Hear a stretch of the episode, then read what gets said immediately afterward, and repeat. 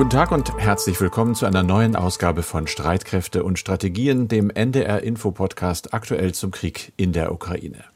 In dem es für mich weiterhin keinen grundsätzlichen Zweifel an einer zentralen Bewertung gibt. Russland, Angreifer, böse. Ukraine, Verteidigerin, gut. Aber nicht nur gut, so ganz ohne Wenn und Aber und ohne Fragezeichen.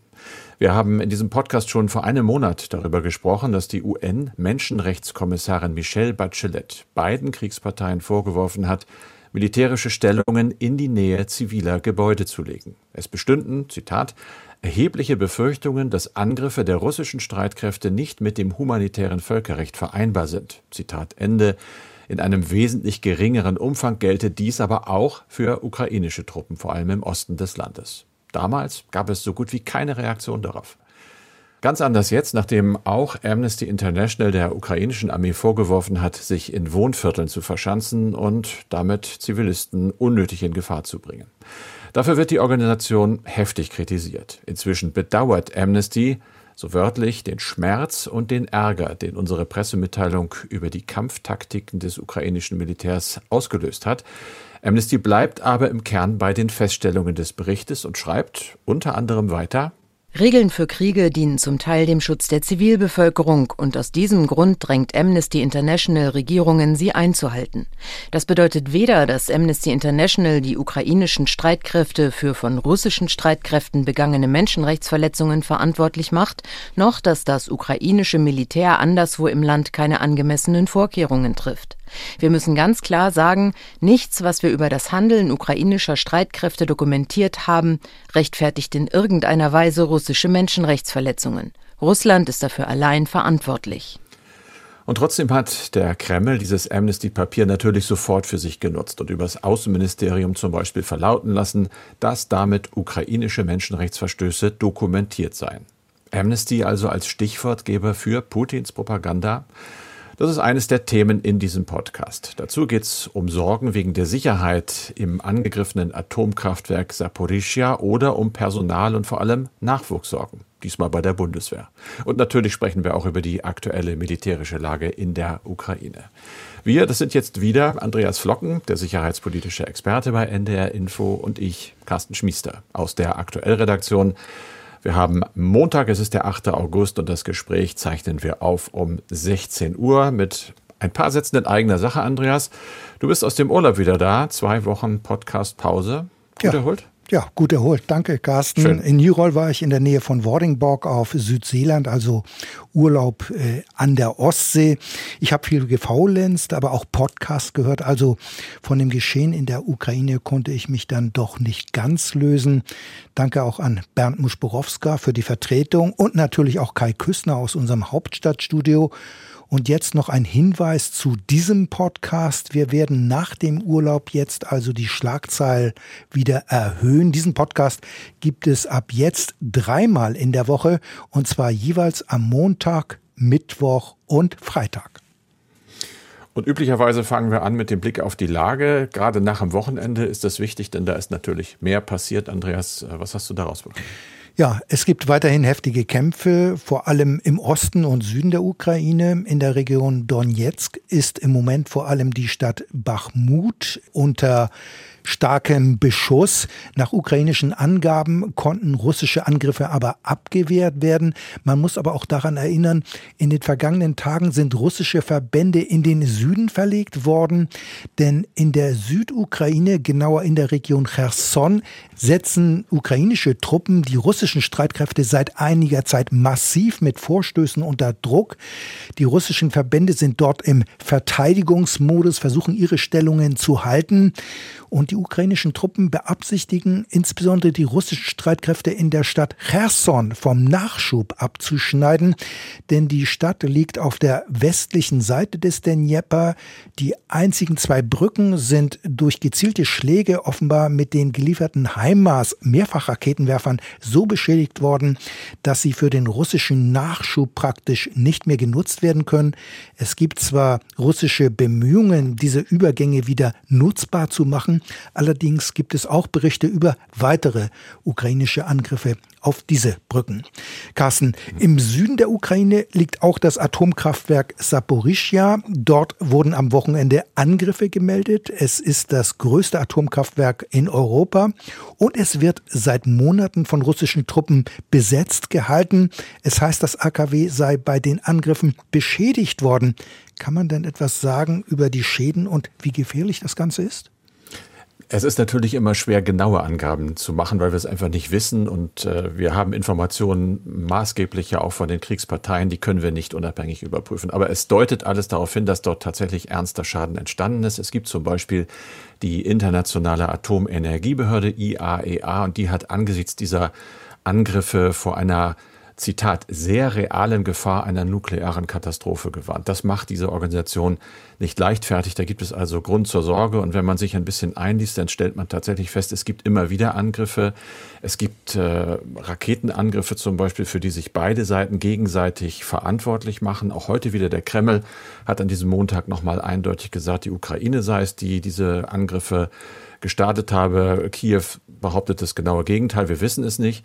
Aber wir haben Informationen, dass zum Beispiel ein Lager für abgebrannten Kernbrennstoff getroffen worden sein soll. Sensoren auch zur Strahlungsmessung. Da kann man also nicht mehr genau gucken, wie sieht es dort eigentlich aus. Eine Stickstoffanlage ist angeblich beschädigt worden. Es gäbe das Risiko, dass Wasserstoff austritt. Dann könnte sich Radioaktivität auch verteilen. Das ukrainische Kraftwerkspersonal, das noch in dem Gebäude ist, versuche unter den Bedingungen den sicheren Betrieb der Anlage zu gewährleisten, sagt die Ukraine. Trotzdem musste ein Block abgeschaltet werden. Aktuell hört man, es läuft wohl im Moment wieder ein ganz normaler Betrieb, normal natürlich in Anführungsstrichen. Die Leute haben einfach Angst und es gibt eben auch keinen Grund zur Annahme, dass diese Angriffe aufhören obwohl selbstverständlich das die einzige Lösung wäre. Wir hatten das anfangs des Krieges ja auch in Tschernobyl, da gab es auch große Sorge dafür, dass dann irgendwann eine Rakete eben doch mal katastrophale Folgen hätte beim Einschlag. Ein Atomkraftwerk ist ja kein militärisches Ziel und für Streitkräfte eigentlich tabu. Es gibt daher auch besorgte Reaktionen der Internationalen Atomenergiebehörde und auch der Vereinten Nationen. Ja, genau. Also die Vereinten Nationen oder auch der EU-Außenbeauftragte Josep Borrell sind natürlich alle entsetzt und sagen, das ist eine Verletzung von Regeln. Logischerweise, du hast es angesprochen, eine Missachtung internationaler Regeln. Und die IAEA hat auch ganz klar gesagt, äh, das, das ist ein Spiel mit dem Feuer, sagt der Chef Rafael Grossi, und das müsse sofort aufhören. Aber es ist schon so oft gesagt worden in diesem Krieg, der Krieg selber müsse sofort aufhören. Ich fürchte, das wird er nicht tun und ich fürchte, dieses Spiel mit dem Feuer geht auch weiter. Andreas, ein anderes Thema, was seit Tagen schon Schlagzeilen macht, ich habe es eingangs erwähnt, ist der Bericht von Amnesty International. Da geht es ja um den Vorwurf, dass die ukrainische Armee das Leben von Zivilisten gefährdet. Du hast dich da intensiv mit befasst die Aufregung geht weiter, oder? Genau so ist es. Und du hast es ja bereits anfangs selbst angesprochen. Ähm, die Organisation Amnesty ist mächtig in die Defensive geraten. Aber ich denke, es ist schon notwendig, auf das humanitäre Völkerrecht hinzuweisen. Denn es droht in Kriegen immer ganz schnell auf der Strecke zu bleiben.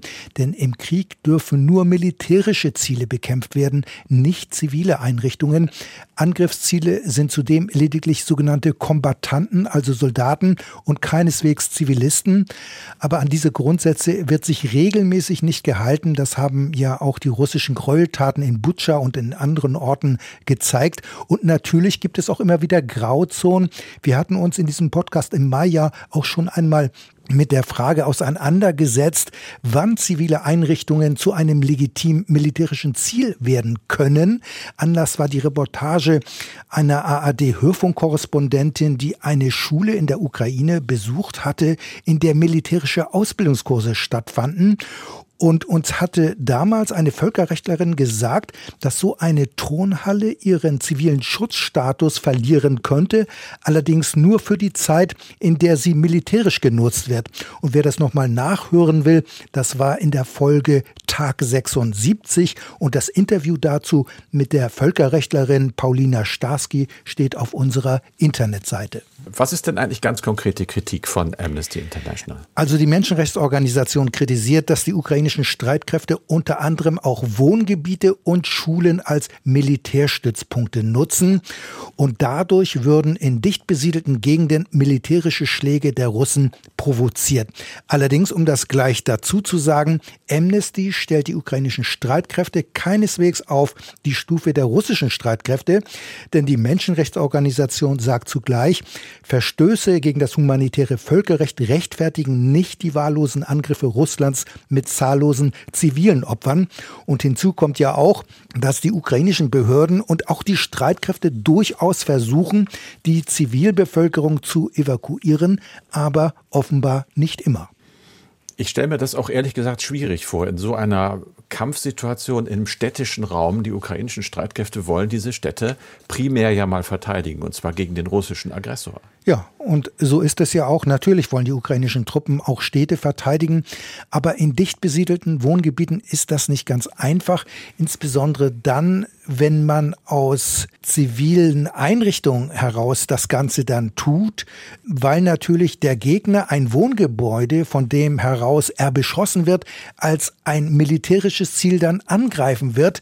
Und wenn sich dort keine Zivilisten mehr befinden, weil diese Zivilisten das Gebäude bereits vorher verlassen haben, dann ist das weitgehend unproblematisch. Aber schwierig wird es eben dann, wenn sich noch Zivilisten, also nicht Kombattanten, in solchen nicht militärischen Gebäuden befinden oder wenn beispielsweise eine Artilleriestellung in unmittelbarer Nähe eines solchen bewohnten Gebäudes Zivilgebäudes eingerichtet wird. Und eine solche Kriegsführung steht nicht im Einklang mit dem humanitären Völkerrecht. Und genau auf dieses Problem äh, wollte Amnesty International ja hinweisen. Man muss aber auch sehen, die ukrainischen Streitkräfte sind gegenüber den russischen Truppen militärisch im Nachteil. Das heißt, sie können die Angreifer nicht bereits frühzeitig mit Distanzwaffen bekämpfen. Und das ändert sich ja gerade erst durch westliche Waffenlieferungen mit weitreichender Artillerie. Stichworte sind die HIMARS Mehrfachraketenwerfer oder aber auch die Panzerhaubitze 2000. Okay, also soweit jetzt zur fachlichen Analyse, zur Situationsanalyse, die du recherchiert hast. Es gibt aber ja noch einen anderen Aspekt und das ist halt die Außenwirkung eines solchen Berichtes. Ich habe es eingangs kurz gesagt, die russische Propaganda hat das natürlich aufgegriffen. Es ist Futter für sie. Der Vorwurf lautet ja, die Ukraine verstößt auch gegen das humanitäre Völkerrecht. Ja, da hast du recht. Für die gesteuerten russischen Medien und die russische Propaganda ist das natürlich ein gefundenes Fressen. Allerdings wird dabei bewusst ignoriert, wie Amnesty seine Kritik an den ukrainischen Streitkräften selbst einordnet, nämlich im Verhältnis zur Kriegsführung der russischen Truppen. Da werden dann einfach ganze Passagen weggelassen, wenn russische Kriegsverbrechen von Amnesty kritisiert werden. Die unabhängige Webseite Medusa hat das sehr gut aufgelistet und den Link, denke ich mal, packen wir mal in unsere Shownotes, genauso wie den Link zum Amnesty-Bericht. Und es gibt zudem dort in dem Bericht einen eigenen Abschnitt mit der Überschrift Wahllose Angriffe der russischen Streitkräfte. Und hier machen wir mal einen Strich, Carsten, und wir kommen jetzt mhm. zu einem Thema, das mit Sicherheit einigen bei der Bundeswehr Kopfzerbrechen bereiten wird. Es geht ums Personal, denn kurz nach dem russischen Angriff auf die Ukraine berichteten die sogenannten Karrierecenter von erhöhten Anfragen. Doch damit war es dann schnell wieder vorbei, denn im ersten Quartal haben mehr als 1100 Soldaten vorzeitig ihren Dienst beendet.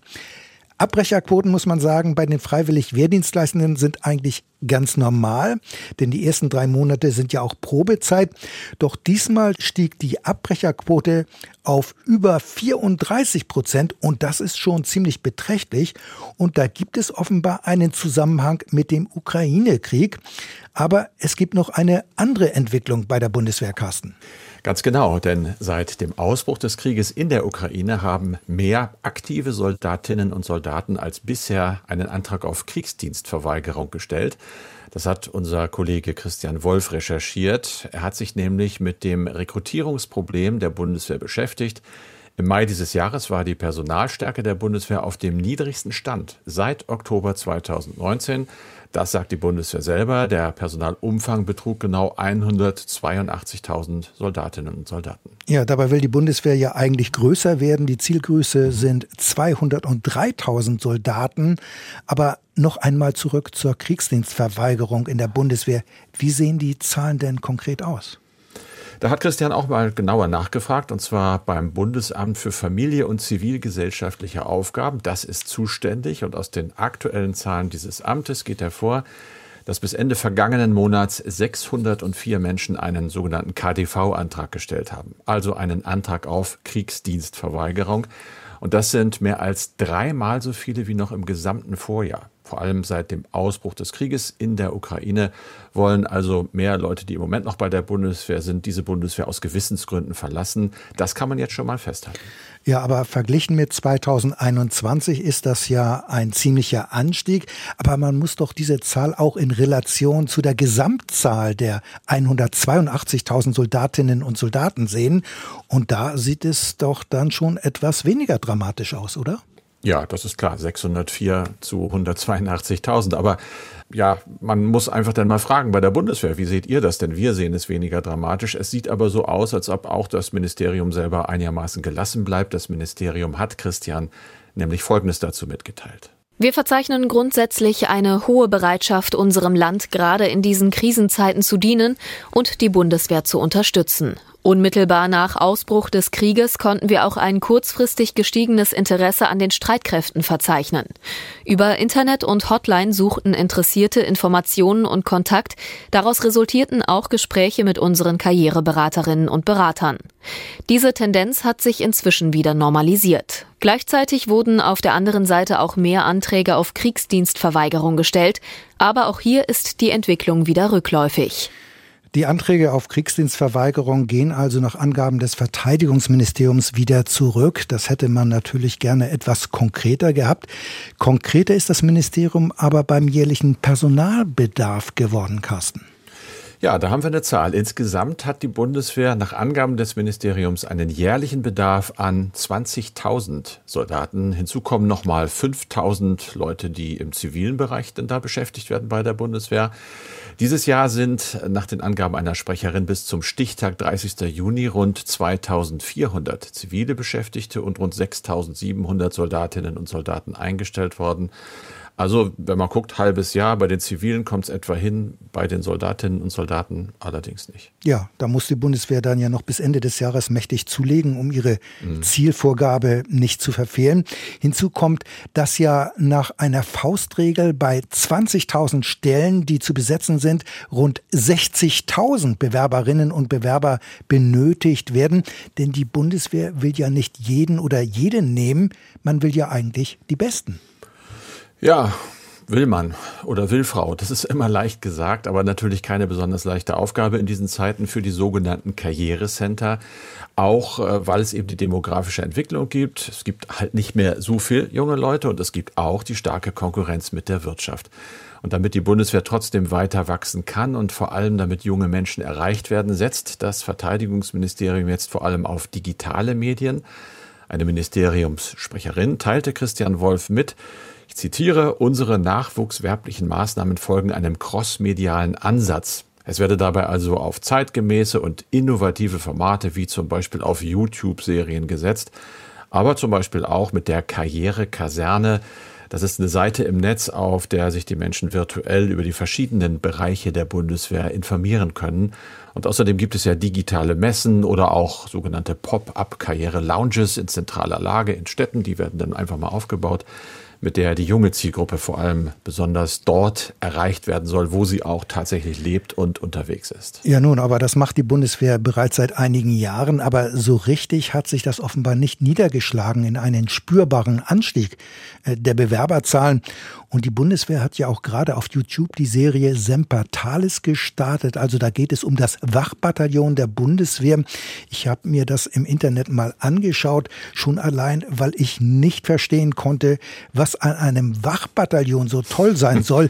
Denn Soldat sein im Wachbataillon, das heißt ja vor allem stundenlang stramm stehen.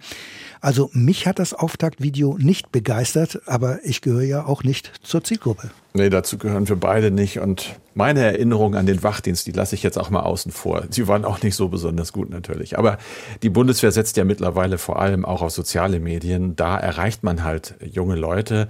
Die hat da eine große Werbekampagne gestartet, um auf sich als Arbeitgeber aufmerksam zu machen. Aber dafür gibt es nicht nur Beifall, sondern eben auch Kritik, zum Beispiel von Gesine Lötsch. Sie ist stellvertretende Fraktionsvorsitzende der Linken im Bundestag. Was wir als Linke ja sehr kritisch sehen an der Werbekampagne der Bundeswehr, ist, dass die Bundeswehr auch ganz gezielt Minderjährige anspricht. Wenn ich mir vorstelle, dass die Minderjährigen ja noch nicht einmal den Bundestag wählen dürfen, aber sie sollen vom Bundestag äh, quasi für beauftragt werden, sich vorzubereiten, auch an kriegerischen Auseinandersetzungen teilzunehmen, dann ist das für mich ein großer Widerspruch. Vor allem kritisiert sie, dass die Bundeswehr in den Videos als großes Abenteuer dargestellt werde. Krieg ist aber aus Sicht von Gesine Lötsch eben kein Abenteuer, sondern ja immer auch damit verbunden, dass Menschen ihr Leben verlieren. Ja, ich denke, die Bundeswehr wird bestreiten, dass sie den Krieg als ein Abenteuer darstellt. Allerdings will die Bundeswehr ja, wie anfangs bereits erwähnt, auf 203.000 Soldatinnen und Soldaten anwachsen. Nur es ist vollkommen offen, ob das gelingt. Kritiker sehen das ja eher sehr skeptisch. Aber auch wir sind gespannt, ob die Bundeswehr diese Klippe meistern kann. Und das Interview mit der linken Politikerin Gesine Lötsch steht übrigens auf unserer Internetseite unter ndr.de-streitkräfte. So, Andreas, und jetzt sind schon fast, ja, schon mehr als 20 Minuten vorbei. Wir schaffen also noch eine E-Mail. Wir kriegen ja weiter, auch in der Urlaubszeit, viele E-Mails. Da hatten wir gut was zu lesen. Einige ich sage es nochmal, werden da nicht gesondert beantwortet, sondern tauchen auch in dem auf, was Sie oben gehört haben. Zum Beispiel, da ging es um Amnesty, da sind wir natürlich auch drauf angeschrieben worden. Wir haben uns dazu geäußert. Lutz Dreckmann hat ein anderes Thema. Er schreibt, werden die Waffensysteme, die beispielsweise Polen und die Ukraine von Deutschland einfordern und auch zum Teil bekommen haben, von den Empfängern eigentlich bezahlt und über Kredite finanziert? Oder sind das Geschenke? Der permanente rustikale und beleidigende Ton der Empfängerstaaten lässt darauf schließen, dass diese die bereits bezahlt haben und Deutschland nicht vertragsgemäß liefert. Da geht es eben um diese Ringtausche. Wie verhält sich das bitte ganz genau, fragt er. Also da muss man schon unterscheiden. Mit Polen gibt es überhaupt keinen Vertrag oder eine Vereinbarung.